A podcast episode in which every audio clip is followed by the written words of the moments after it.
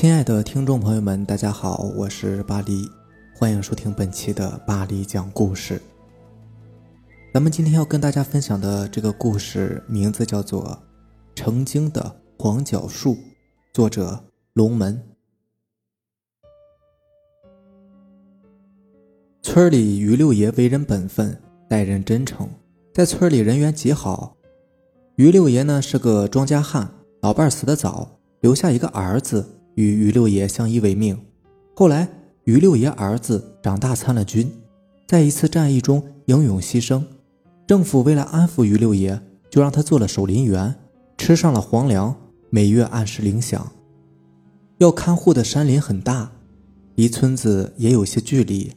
于六爷孑然一身，干脆就搬到了山里，在那儿搭了两间草屋就住下了。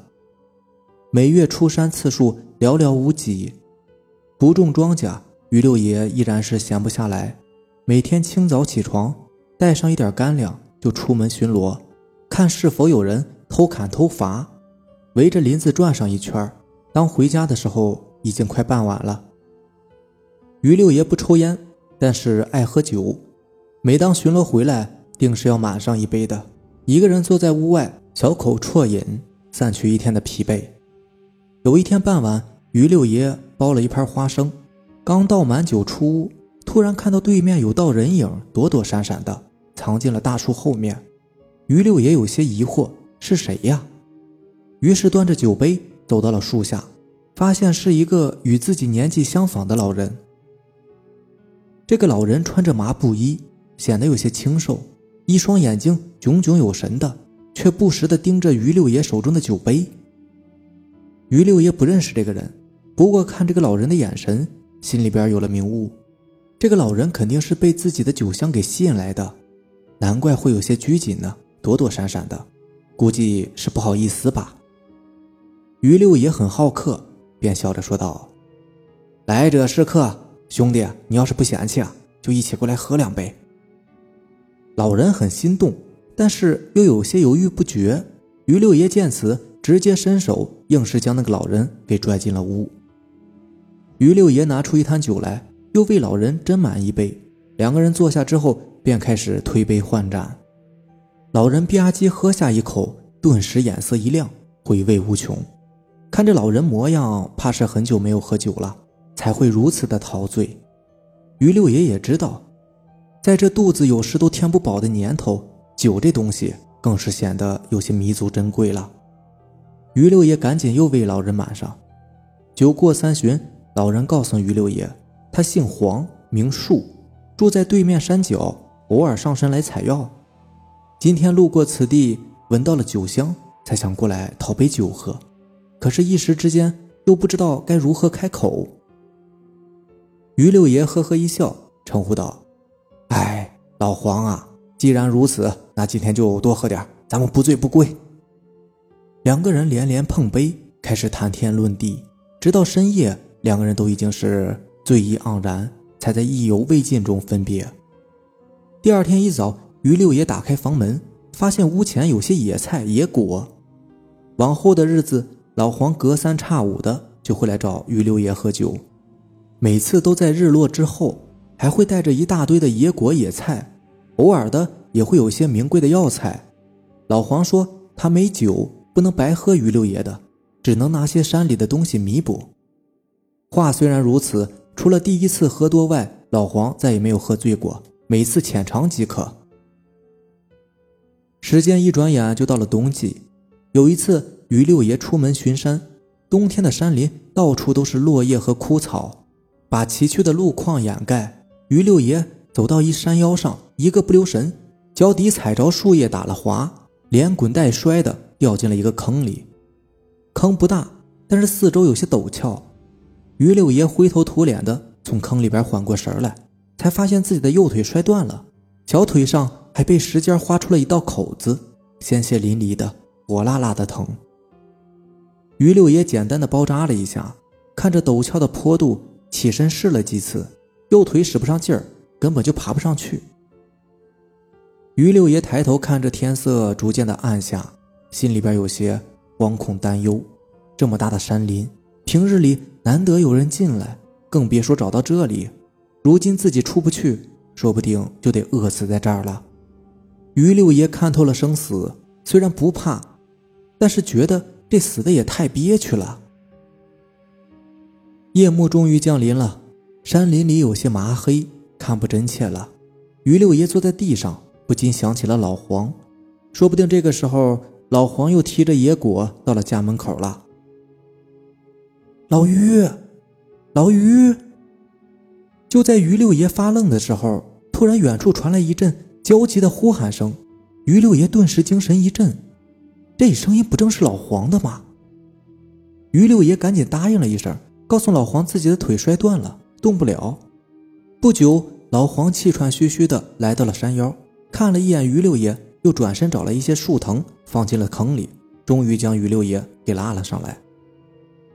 老黄搀扶着于六爷往家里走去，途中于六爷才知道，老黄今天真的是碰巧来找自己，结果看到自己还没回来，就一直坐在屋前苦等。哪想这一等，直到快天黑了，也没个人影。于六爷眼神不好，没到天黑之前一定会回来的。老黄有些担忧，觉得于六爷可能出事了，可也不知道于六爷在哪儿，于是只能沿着山林一边奔跑一边呼喊于六爷的名字。回到家里，老黄先给于六爷的骨头接上，然后出门一趟，不知又从哪找来一些药材，捣碎后敷在了于六爷的腿上。于六爷只感觉腿上一阵清凉，直往肉里渗去。接着酥酥麻麻，舒适无比，迷迷糊糊的于六爷也就睡着了。第二天醒来，屋里早就没有老黄的人影了，于六爷也已经习以为常了。老黄每次来，无论多晚都是要回家的。于六爷担心天黑路滑，老黄说他自幼在这山里长大，即便是闭着眼，也能稳稳地摸下山回去。于六爷执拗不过，也就由他了。再看腿上的伤。于六爷不由得大吃一惊，划破的伤口已经结疤，肿也消了，虽然还使不上劲儿，却感觉不到一点疼痛。于六爷觉得这老黄也太神了，这给自己敷的究竟是什么药啊？傍晚，老黄又来了，带了一些药材帮于六爷换上，陪着于六爷聊了很久才离开的。就这样过了半个多月，老黄几乎每天都会过来照顾于六爷，替他换药。于六爷觉得自己和老黄是酒友知己，相见恨晚。如今老黄更是成了自己的救命恩人，这是缘分呐。又过了几天，于六爷突然觉得有些心神不宁，心里边莫名的有些烦躁。老黄已经好几天没有来了，于六爷思来想去，担心他会不会出什么事儿啊？想到自己的腿已经好的差不多了，便拄了根竹竿。就往对面的山脚赶去。到了那个村子，于六爷找人打听老黄的住址，可是那里的人说这里没有老黄这个人呢。于六爷不信，觉得这人骗了自己。那个和自己喝酒聊天、救过自己一命还照顾周全的老黄，难道还是假的不成？于六爷走遍整个村子角落，挨着问完所有人，最后于六爷还是没有找到老黄。却听到了村里最近发生了一件邪门的事儿。几天前，村里响应垦荒造田，将山脚下的树木全部都砍伐一空。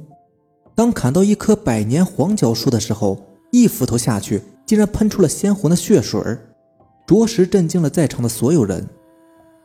当时正是破四旧、横扫牛鬼蛇神之际，众人也不害怕，干脆找来一堆干柴。铺在了黄角树周围点燃，看着熊熊火光包围了黄角树，众人隐隐听到大树发出了一阵阵的悲怆声。于六爷怅然若失地离开了村子，充满了不解，充满了疑惑。老黄是谁？他在哪儿？于六爷坐在村口，静下心来想了想，想到老黄种种行径，在想着老黄的名字，忽然间，于六爷疯了一般冲向了山脚。来到了那棵黄角树前，山脚已经满目疮痍，到处都是倒下的树木，几人合抱粗的黄角树孤零零的屹立在那里，树干漆黑，被烧成了木炭，早已经死去多时了。于六爷老泪纵横，泣不成声，依稀间好似看到老黄被大火烧着挣扎的模样。老黄死了，被人烧死了，再也喝不到自家酒了。于六爷心如刀绞，一个人踉踉跄跄地回到了草屋，独自喝得酩酊大醉。从那以后，于六爷就变得寡言少语，要是喝了酒，却会唠唠叨叨说起老黄，说他采的野果味道不错，说他酒量不行。后来四舅过后，于六爷似乎有点傻了，一个人神神叨叨的，不断的自问着什么是人，什么又是妖。只是直到于六爷死去，似乎也没有弄明白这个问题。好了，这就是咱们今天的故事啦。如果喜欢咱们的节目呢，就点个订阅吧。行，那让咱们下期见，拜拜。